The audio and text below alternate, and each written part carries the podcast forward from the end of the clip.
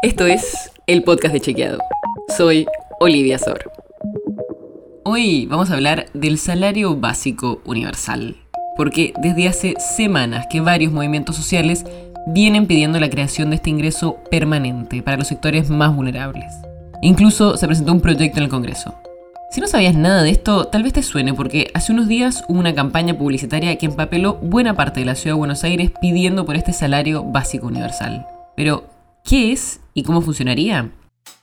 Aunque hay distintas propuestas circulando informalmente, hoy hay un solo proyecto con estado parlamentario en el Congreso. Se trata del proyecto que se propuso en mayo de 2022 por parte de diputados del Frente Patria Grande, que está liderado por Juan Grabois y que forma parte del Frente de Todos. El proyecto busca crear este salario básico universal que sería un beneficio que tendría alcance nacional y estaría destinado a trabajadores y trabajadoras de bajos ingresos. La idea del proyecto es que sea equivalente al monto de una canasta básica alimentaria de un adulto, que en mayo fue de 14.400 pesos según el INDEC. Además, estaría dirigido a personas de entre 18 y 64 años y no incluiría a quienes ya reciben ingresos por algunos otros programas sociales, como el Progresar o el Potenciar Trabajo.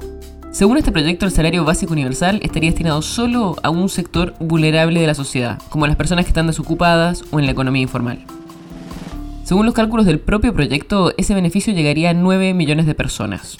Una cifra parecida a los destinatarios que tuvo el ingreso familiar de emergencia, el famoso IFE que se dio en la pandemia.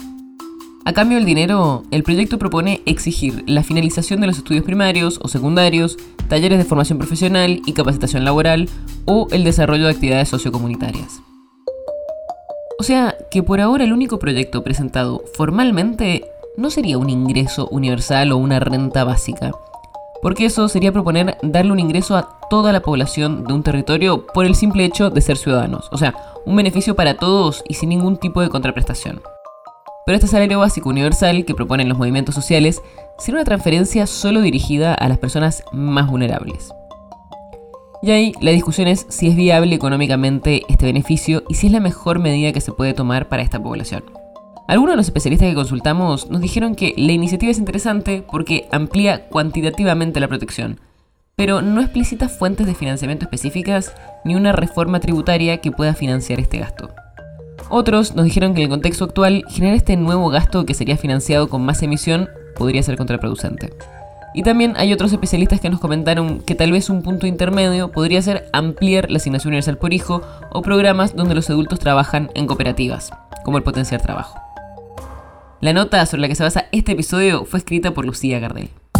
Si quieres saber más sobre esto y otros temas, entra a chequeado.com o seguinos en las redes. El podcast de Chequeado es un espacio en el que de lunes a viernes te contamos qué de lo que escuchaste o circuló es verdadero o falso te traemos datos para que puedas entender mejor las noticias. Si tienes una idea, algún tema del que te gustaría que hablemos en un próximo episodio, escribinos a podcast.chequeado.com.